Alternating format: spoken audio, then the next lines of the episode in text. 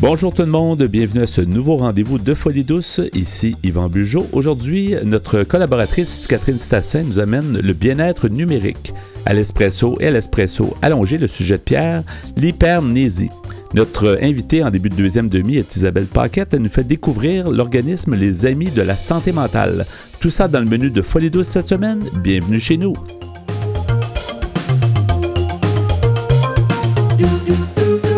Nous sommes Folie douce. Nous donnons la parole à ceux qui n'arrivent pas toujours à se faire entendre. J'accueille maintenant euh, ma chroniqueuse. Bonjour euh, Catherine. Bonjour Yvon. Catherine Stassin, alors euh, chroniqueuse de Folie douce depuis quand même un certain temps. Tu nous amènes souvent des, des, des, des sujets intéressants et ça, c'est un sujet vraiment actuel dans le sens où on entend souvent parler qu'on on est trop branché, euh, les appareils électroniques, mm. on appelait ça la laisse électronique à une certaine époque d'avoir un cellulaire. les, gens de notre travail pouvaient nous rejoindre à peu près à, n'importe quel moment, le soir, la fin de semaine, tout ça. Ça devient une problème, problématique. C'est beau la technologie, mais il y a comme un, un, bémol à ce niveau-là. C'est de ça que tu, vas, tu vas nous parler en fait de, de, tout ce, cette, ce sujet-là, le bien-être numérique et tout. Là? Oui.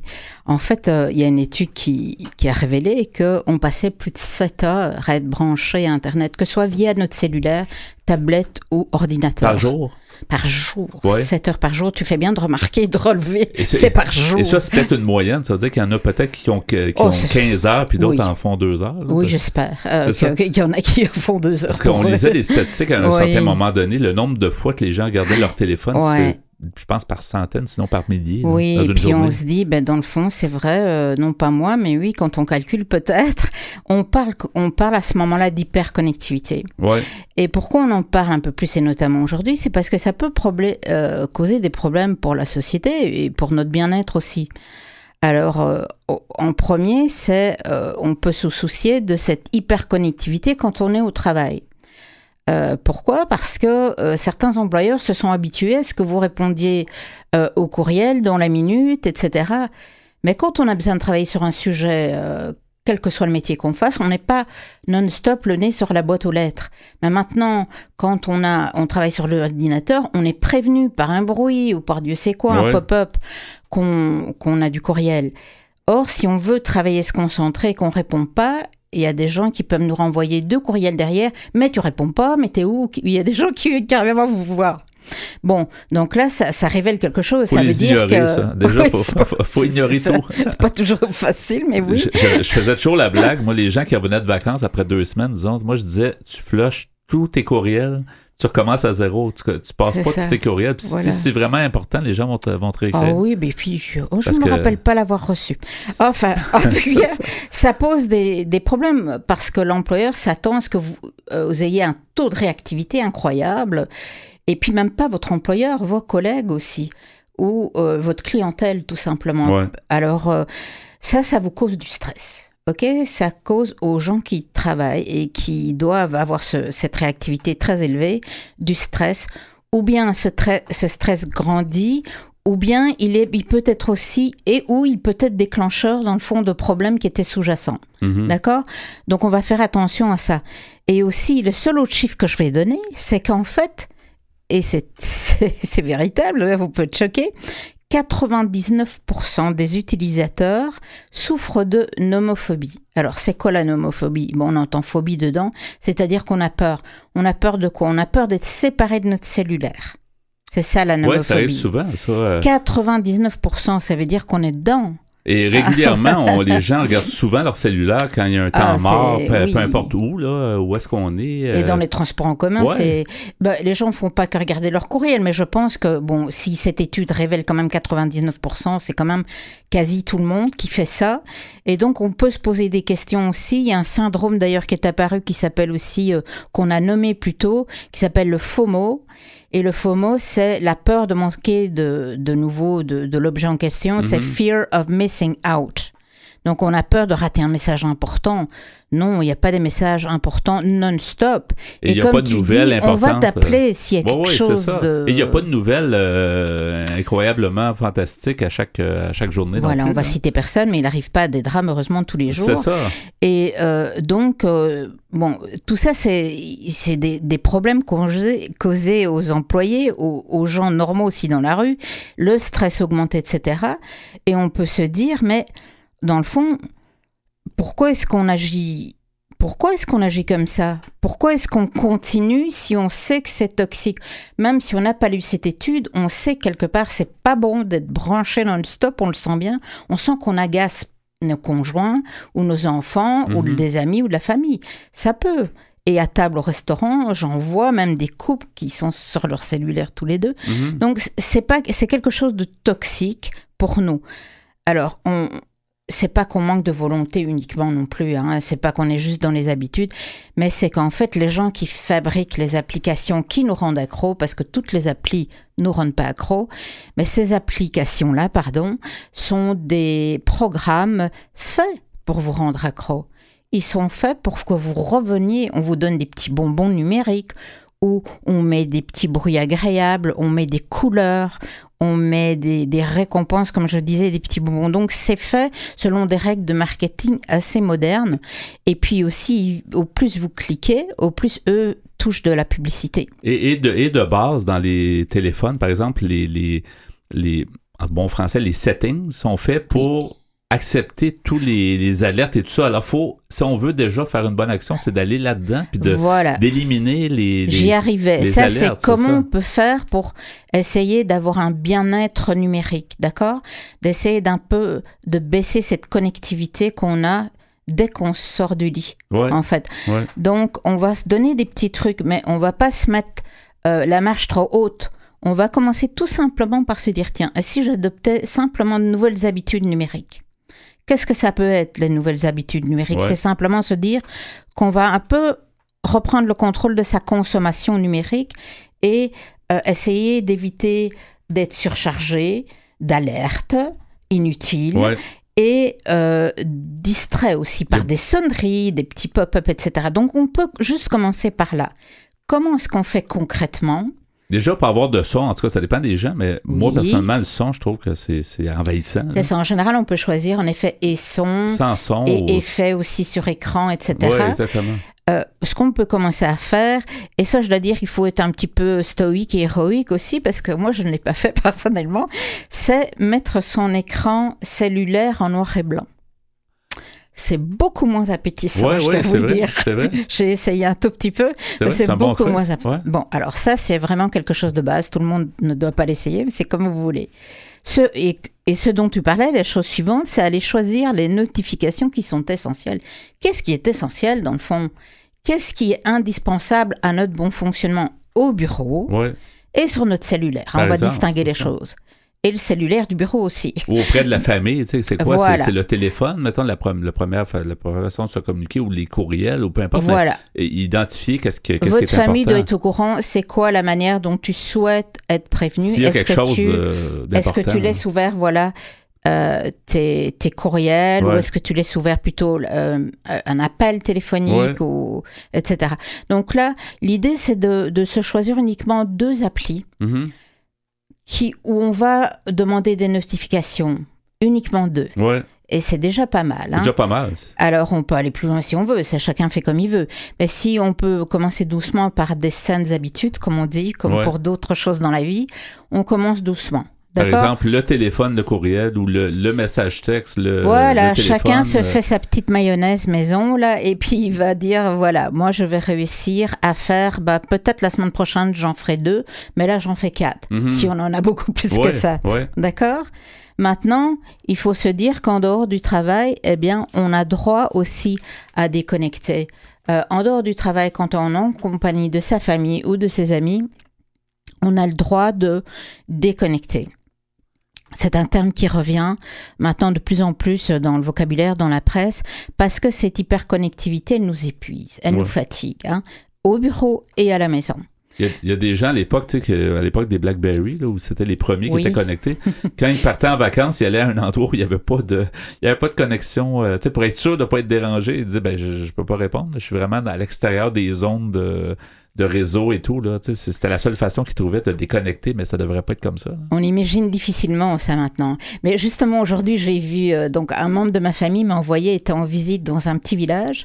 Et euh, à l'entrée du café, il y avait mis Ici, on se parle, il n'y a sur, quand on est à table, Ouais. Pas de connexion Wi-Fi. Il Ah, avait mis ça en grand à l'entrée. J'ai trouvé ça assez sympathique. euh. On a survécu à ça, on a connu ça. oui, euh, mais bon, il y a des générations qui sont nées dedans, Oui, donc euh, oui, ils ont plus difficile. Ouais. Bon, alors, qu'est-ce que j'ai encore à dire? C'est que cette déconnexion, évidemment, elle a été rendue d'autant plus difficile euh, pendant la période post-pandémie et qu'on vit encore maintenant. Ouais. C'est-à-dire qu'on a mélangé travail, famille, euh, euh, à la maison, on a fait tout en même temps. Et ça, ça rend difficile. Il n'y a plus cet espace de transport en commun euh, ou vélo ou voiture où on, on change, euh, où on décompresse en fait. hein. Ça effectue la transition entre le travail et notre vie. C'est un peu ça. Bon, là, bien ça qu'il y ait des gens sur leur véhicule, ils continuent à, à- bon, à faire toutes sortes. Ouais. Mais je veux dire, on peut profiter de cet espace pour se déconnecter aussi. Ça peut être juste son choix, dire moi je commence par ça, juste me déconnecter dans les moments où je vais ou je reviens du travail. Bon, ça c'est une chose. Oui, Et non, je disais peut-être un employeur, si c'est une bonne chose, de mettre les choses claires pour les employés et Ah pour les employeurs, de dire, de prendre des mesures, puis je pense que ça va être bon pour tout le monde, de dire, après une certaine heure, euh, c'est beau, envoyez plus de courriel, là, on va recommencer le lendemain matin, par exemple. Ah. ça s'en vient totalement. Ouais, Et ça s'en vient par où? C'est-à-dire qu'au Canada, la première loi au droit à la déconnexion au travail, ça a été voté par l'Ontario, la province de l'Ontario. ouais, Donc c'est le seul, la seule province qui a une loi sur le droit à la déconnexion pour les employés. D'accord? Donc c'est inévitable que ça va arriver chez nous, au Québec, et je pense que tout le monde peut en profiter, mais on peut déjà soi-même y réfléchir. Et euh, ce qui est intéressant à dire ici, c'est pas être contre la technologie, hein, mais c'est redonner à la technologie sa place. C'est-à-dire que c'est quoi ces tablettes cellulaires, ordinateurs? C'est un outil de communication. L'outil de communication, son rôle, c'est de nous communiquer des choses importantes, moins importantes et pas importantes aussi. Et c'est important, ça, ça a été utile pendant la pandémie, entre autres. S'il n'y avait pas eu ça, on aurait moins bien On fonctionné. aurait été malheureux Oui. encore plus. Oui, puis on aurait moins fonctionné au niveau du travail, fait que ça, ça a permis de... Ça a permis, Certainement. ça a permis de Ça- ne pas tout perdre, en fait. C'est un peu sauver la mise, je crois. Là, sinon, on aurait peut-être dû tous aller au travail, je crois. Je, je Mais aujourd'hui qu'on on est un peu sorti, je pense qu'il faut qu'on qu'on y réfléchisse, qu'on fasse des Je pense qu'il y a des choix à faire si on veut rester en bonne santé mentale euh, et, euh, et qu'on veut garder sa famille, ses relations en bonne Ouais. santé aussi euh, Ouais. euh, euh, saine en fait.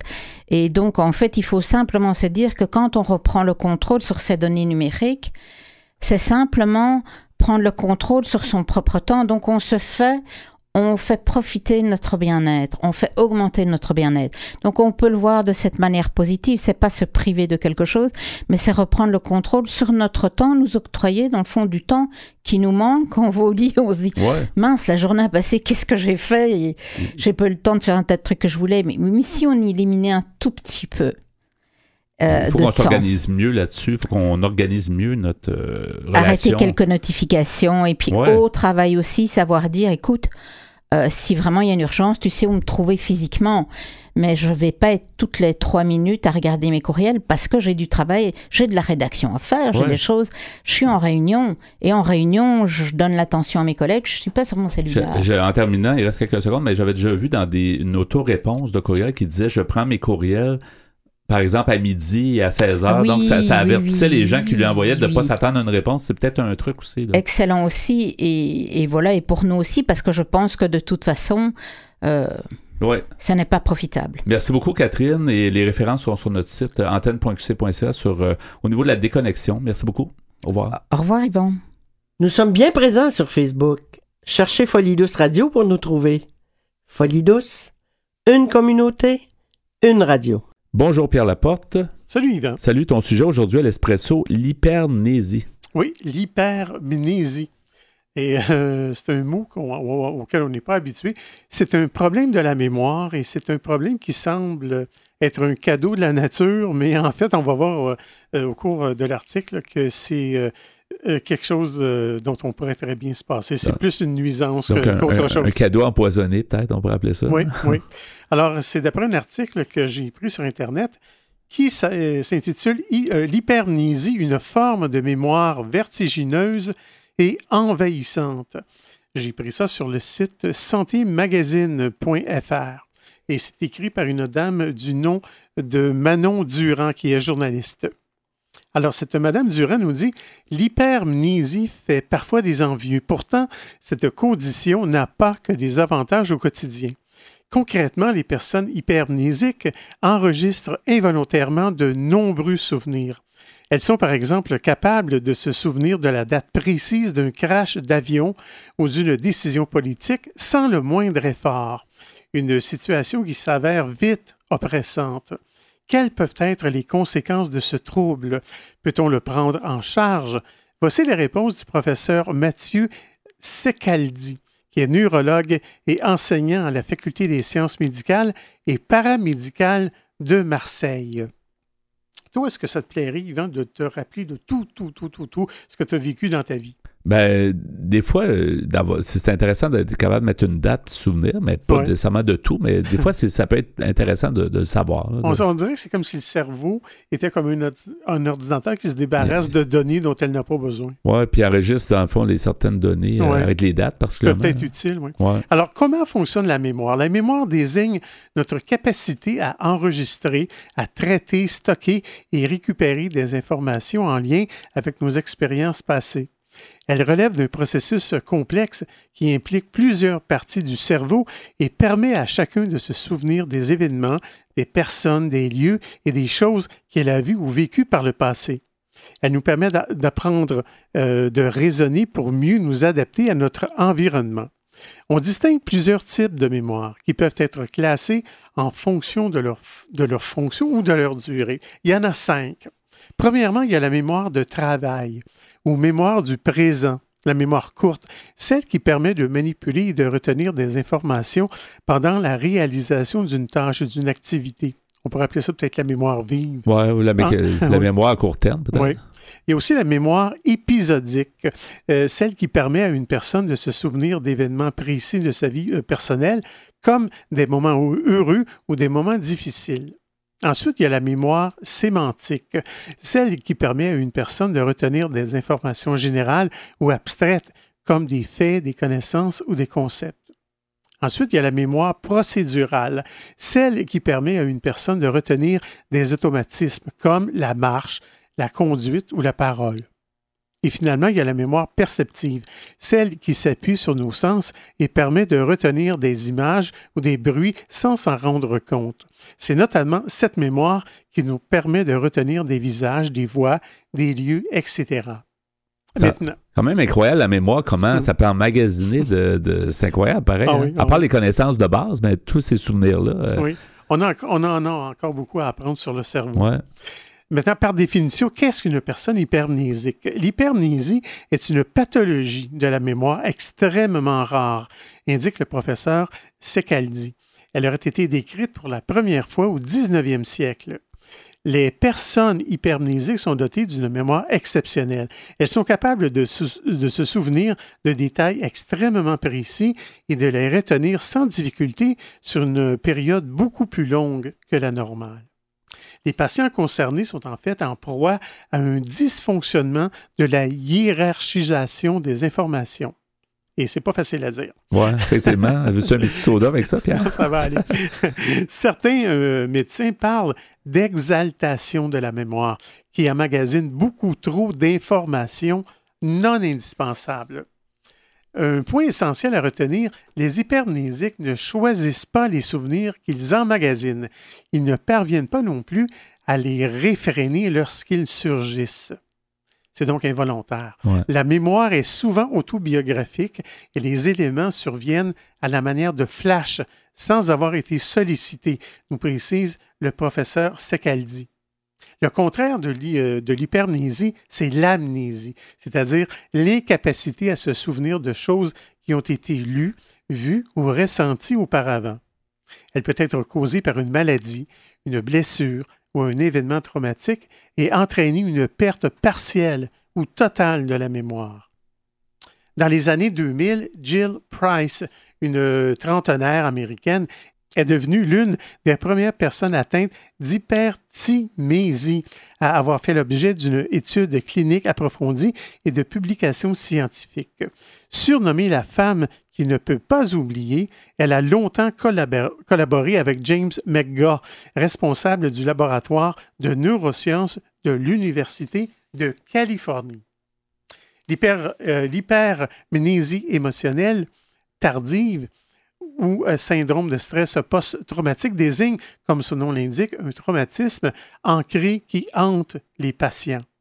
La scène traumatisante ressurgit de façon intempestive et assaille les dix patients qui ont l'impression de la revivre en direct. Elle peut être liée à toutes sortes d'événements violents, comme des attentats, les guerres, les séquestrations, agressions sexuelles, etc. Je veux m'arrêter ici. C'est intéressant, à date, c'est pas si, ça m'a pas si souffrant, mais on verra la suite justement à l'espresso allongé, l'hypernésie.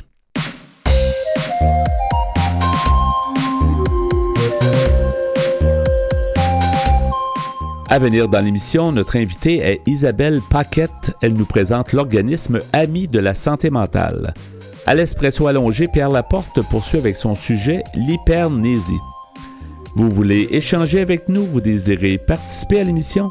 Notre site web est antenne au singulier.qc.ca. Utilisateur des réseaux sociaux, cherchez Folie Radio pour nous trouver. Vous écoutez actuellement Folie Douce, pionnier en santé mentale depuis 1991. Folie une communauté, une radio.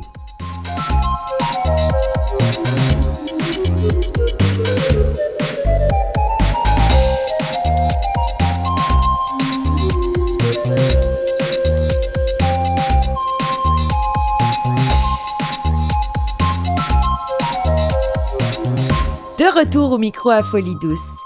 Qui se donne le mandat d'aller plus loin en révélant le vrai visage de la santé mentale? Je m'entretiens maintenant avec mon invité Isabelle Paquette. Bonjour, Madame Paquette, et bienvenue à Folie Douce. Bonjour, merci beaucoup. Vous êtes directrice générale de l'organisme Amis de la santé mentale. Euh, on veut apprendre à connaître cet organisme. Je ne crois pas que dans, l'histoire de Folie Douce, on n'ait jamais euh, interviewé quelqu'un de l'organisme. Pourtant, c'est un organisme qui existe depuis longtemps. J'aimerais ça que vous me parliez un peu de, de, de, l'historique, en fait, de, l'organisme Amis de la santé. Vous me disiez, je pense, que ça fait quand même plus de 40 ans même que ça existe. Oui, c'est ça exactement. Alors, ça fait 42 ans maintenant. Euh, en fait, nous, on est un organisme non lucratif qui soutient l'entourage d'une personne qui vit avec un trouble de santé mentale. Donc, euh, on leur offre du soutien psychosocial, de l'information et des formations. Alors, donc, euh, c'est ça, c'est depuis 1981, en fait, là, que qu'on œuvre euh, en vue d'améliorer la qualité des services pour notre, notre communauté. C'est pour ça que ça s'appelle Amis de la santé mentale. Dans le fond, vous vous, vous, occupez de gens qui sont amis. L'entourage, c'est un peu ça. On est amis de souvent d'une personne qui a des problématiques. Là. Oui, c'est ça exactement. Donc, euh, c'est les amis, la famille et tout ça. C'est vraiment l'entourage de la personne qui vit avec le trouble de santé mentale. Oui. Vous, vous êtes euh, donc directrice quand même depuis quelques mois seulement à l'organisme, mais vous avez quand même œuvré dans le milieu communautaire. J'aimerais ça que vous me parliez un petit peu de vous, euh, en fait, pour mieux vous connaître. Là. Oui, certainement. Alors, moi, en fait, ça fait euh, plus de 15 ans que je travaille dans le milieu communautaire. Alors, avant d'arriver aux Amis de la santé mentale, je travaillais pour un organisme en périnatalité. Alors, euh, j'ai fait un, changement là, récemment. ça fait 7-8 mois environ là, que j'ai commencé avec les Amis de la santé mentale. Donc, je connais bien les organismes communautaires, mais c'est quand même nouveau pour moi de travailler en santé mentale. Et les Amis de la santé mentale est situé où à Montréal? Alors, on, couvre toute la région de l'ouest de l'île de Montréal. Est-ce que c'est une réalité différente? on sait déjà que souvent, on parle d'organismes des fois qui sont accessibles par métro, alors que l'ouest de l'île, les gens se déplacent soit par autobus, par auto.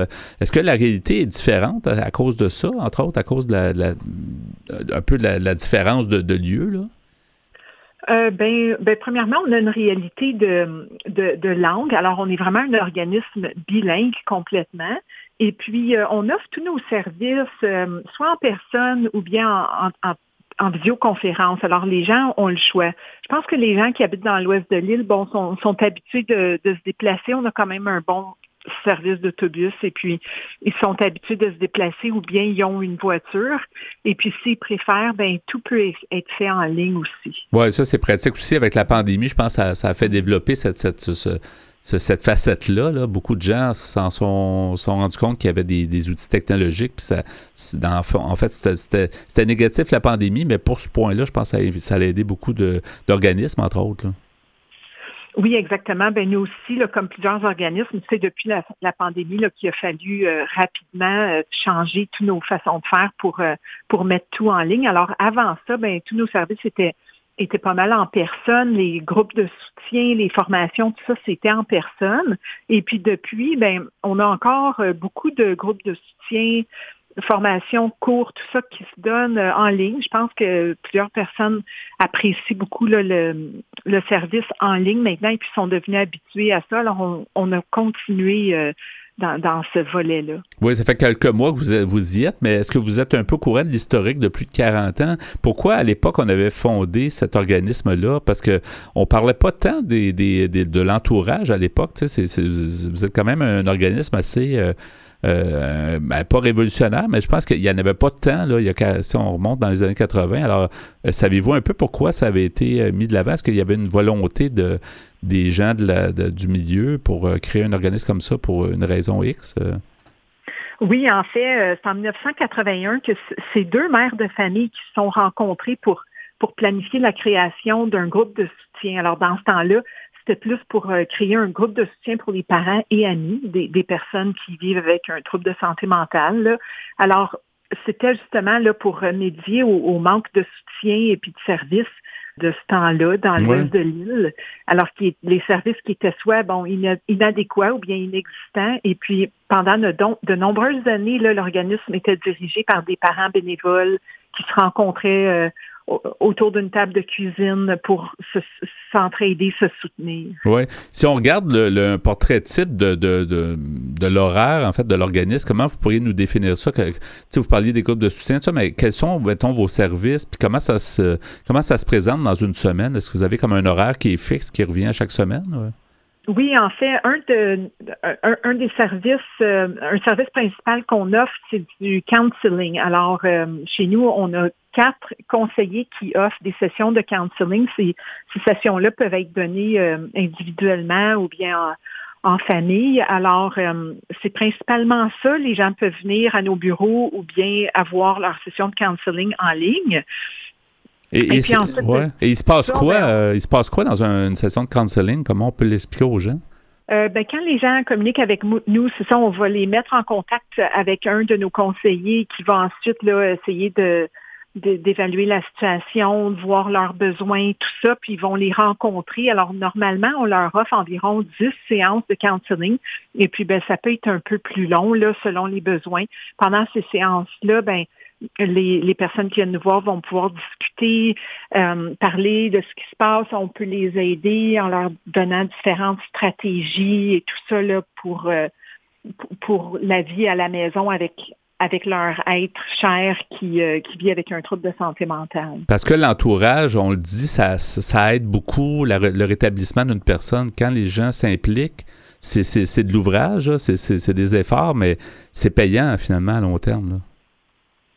Oui, à long terme, euh, absolument, là, ça les aide beaucoup, euh, les personnes, premièrement, à, être sensibilisées, à mieux connaître le trouble de santé mentale en particulier, de leurs proches, et puis ensuite de ça, là, de, de, de, de, bien connaître les différentes stratégies, euh, les, les, façons qui, peuvent gérer ça gérer ce qui se passe à la maison. Oui, nous sommes en compagnie avec, Isabelle Paquette, directrice générale de l'AMI de la santé mentale. Est-ce que, Mme Paquette, vous diriez que la, santé mentale, quand même, a évolué, mais est-ce que ça, reste encore tabou? J'ai je, je, même entendu certaines histoires, dans, spécialement dans l'ouest de l'île, où certaines municipalités étaient moins euh, ouvertes à toutes sortes d'organismes qui s'implantent, par exemple, euh, dans des municipalités, ces choses-là. Comment vous pourriez nous décrire la situation? Est-ce que vous trouvez que c'est encore très tabou et qu'il y a encore beaucoup de choses à changer? au niveau de la santé mentale?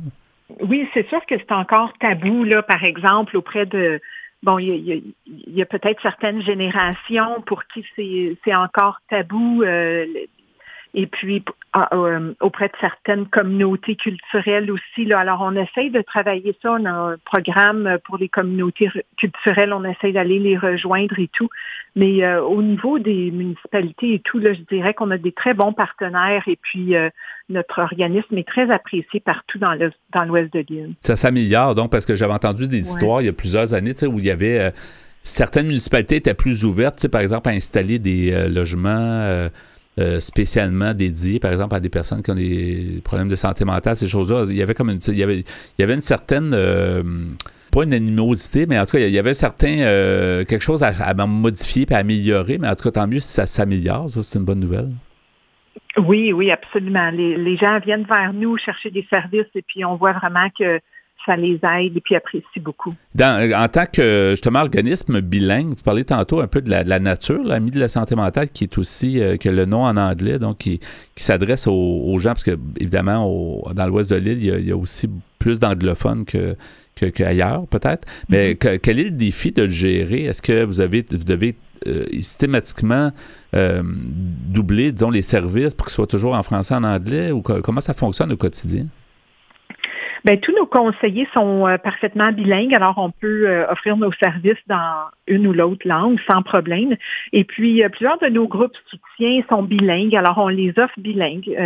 les personnes qui, se présentent peuvent, peuvent parler en français ou en anglais comme ils veulent, on va leur répondre dans leur langue. Je pense que dans l'ouest de l'île, la majorité des personnes sont habituées à ça et puis plusieurs personnes comprennent les deux langues, mais on va s'adapter toujours. Et puis ensuite, ben, pour les cours qu'on donne, euh, ça, à chaque session, parfois on le donne en français, on le donne en anglais, on alterne et puis euh, ça fonctionne très bien. Là, surtout le fait que tous nos employés sont parfaitement bilingues, c'est très facile. Dans, dans, votre, dans, dans l'horaire type d'une semaine, est-ce qu'il y a aussi des activités plus ludiques? Est-ce qu'il y a des activités, je ne sais pas, de, de bouffe ou euh, pour, pour rassembler justement les proches, pour apprendre d'une autre façon, pour faire des contacts? Est-ce qu'il y a, a d'autres choses dans votre horaire qui est plus euh, ludique, qu'on pourrait dire? Là?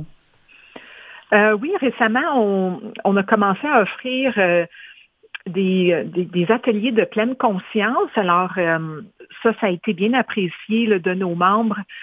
Pour l'instant, on les a donnés en ligne, mais on pense euh, peut-être possiblement le faire en personne aussi. Là. Alors ça, ça a été très apprécié. Ça a été euh, une série d'ateliers où ils ont pu apprendre sur la pleine, pleine, conscience et puis discuter entre eux et tout ça. Là, ça a été euh, ça, a été une bonne façon de leur offrir un moment de répit. Ça apporte des alternatives à, ce qu'on peut, parce que c'est un peu ça le rétablissement. On, on, a des fois la médication, on a l'entourage, on a la psychothérapie, on a des, mais on peut avoir aussi des activités qui vont donner euh, confiance aux gens. C'est bien d'ajouter ça. Là.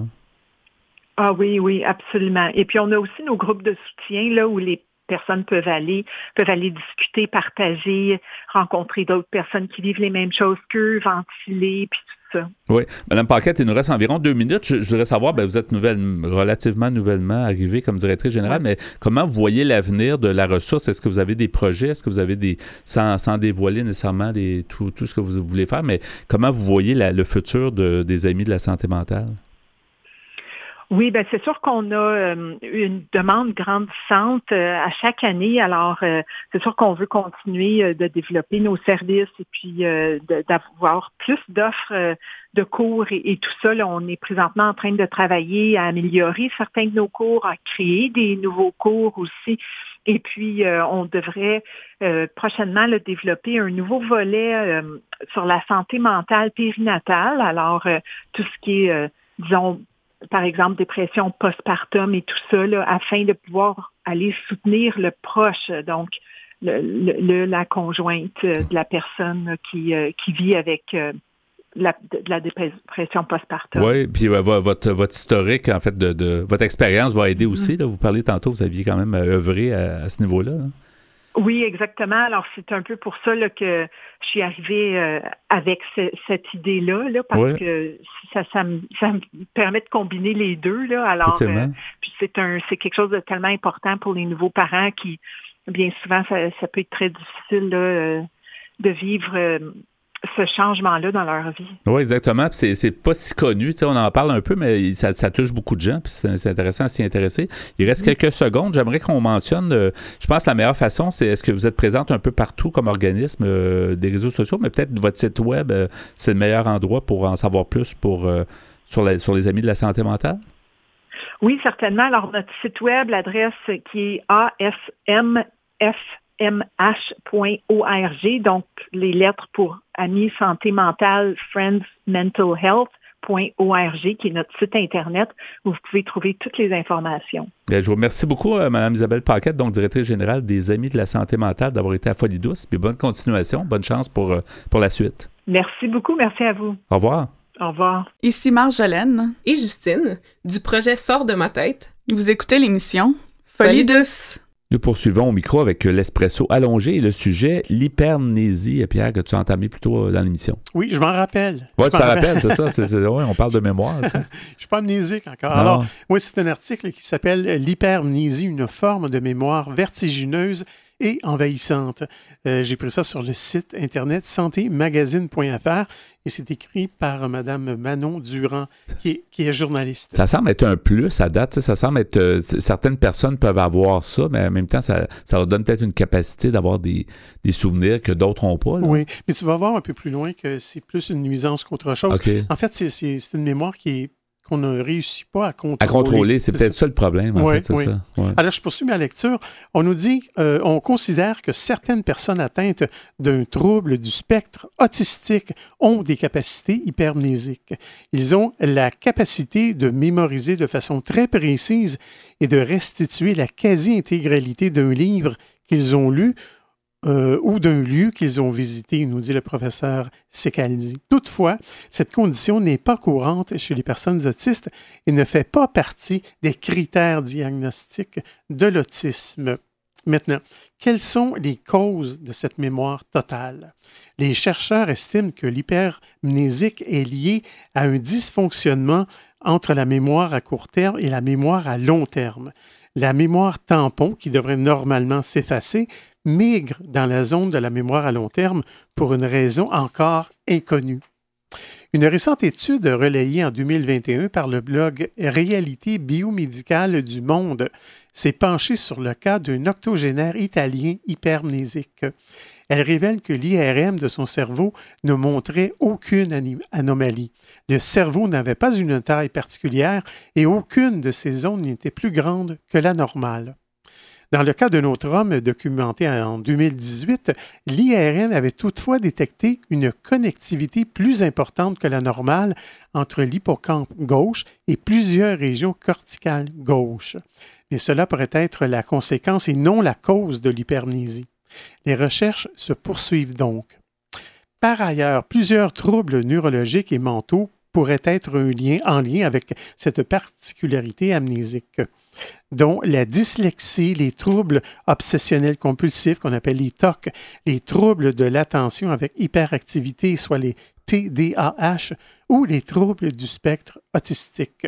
Il n'existe pas vraiment de test pouvant diagnostiquer l'hypermnésie. Les personnes concernées peuvent se remémoriser des périodes lointaines de leur vie remontant à la petite enfance. Ces souvenirs sont principalement visuels, mais parfois sonores, olfactifs, tactiles, avec des souvenirs de sensations qui leur sont parfois associés. Elles sont également très douées pour retenir des informations comme les dates, les noms, les visages, les événements, etc. Les personnes souffrant d'hypertimésie présentent souvent en parallèle des symptômes de troubles obsessionnels compulsifs, soit les fameux TOC. Qu'ils soient ou non en proie à un stress post-traumatique, ils peuvent aussi manifester une agressivité, des signes d'angoisse et de dépression, une paranoïa, des addictions, des cauchemars à répétition, etc. L'hypermnésie euh, ne peut pas être considérée comme un don. Au contraire, elle peut devenir très handicapante, voire paralysante. Dans certains cas, elle devient même un problème d'ordre psychopathologique caractérisé par une anxiété et une angoisse permanente, note le professeur Secaldi. Donc, un véritable fardeau. Effectivement. Hmm. Paradoxalement, ces personnes sont tellement envahies par leurs souvenirs qu'elles peuvent être moins bonnes sur le plan cognitif, Mhm. c'est-à-dire sur le, le côté conscient. Autrement dit, les personnes hypermnésiques n'auront pas forcément plus de facilité à retenir une liste de courses. Donc, c'est plus des souvenirs lointains finalement. Ouais. Il est impossible de devenir hypermnésique. En revanche, vous pouvez tout à fait améliorer vos capacités de mémorisation. La mémoire peut être entraînée et ainsi augmentée. Les cas d'hypermnésie autobiographique sont extrêmement rares, rappelle le neurologue, et aucune étude n'a encore été conduite à ce sujet. Il n'existe pas de traitement spécifique et la prise en charge se fait au cas par cas, selon l'impact de ce trouble sur la vie des patients. Les personnes en proie à une anxiété paralysante ou à un syndrome dépressif peuvent bénéficier d'une prise en charge psychologique. Parallèlement, les- elles peuvent aussi envisager un traitement à base de médicaments pour diminuer l'anxiété ou les aider à mieux dormir.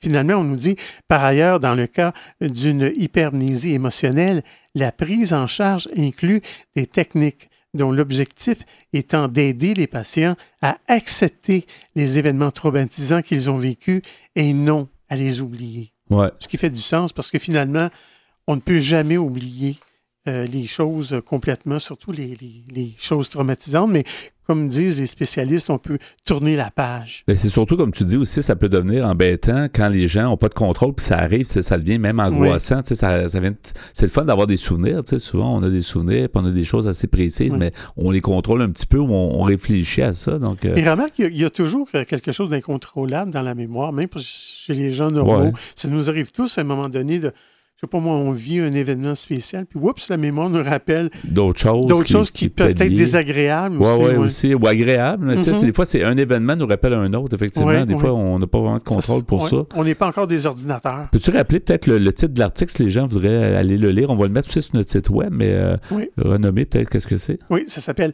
l'hypermnésie, une forme de mémoire vertigineuse et envahissante. C'est sur le site santémagazine.fr et c'est écrit par Mme Manon Durand, qui est journaliste. Parfait. Ben, merci beaucoup, Pierre, pour ce sujet. L'hypermnésie à Folie Douce. Vous aimeriez réentendre nos émissions, entrevues et chroniques via YouTube? Pas de problème. Pour y accéder, visitez notre site web antenne.qc.ca. antenne.qc.ca. Avant de terminer ce rendez-vous de Folie Douce, Pierre, merci beaucoup pour ton travail en régie ainsi que pour tes blocs espresso. Ben, bienvenue, mon cher. Tu nous as parlé de l'hypermnésie. Notre collaboratrice en début d'émission, Catherine Stassin, nous a parlé du bien-être numérique. Notre invitée en début de deuxième demi était Isabelle Paquette. Elle nous a fait mieux connaître l'organisme Les Amis de la santé mentale. C'était donc Folie douce cette semaine. C'est Yvan Bugeaud à l'animation. Bonne semaine à tous et à la prochaine. Au revoir.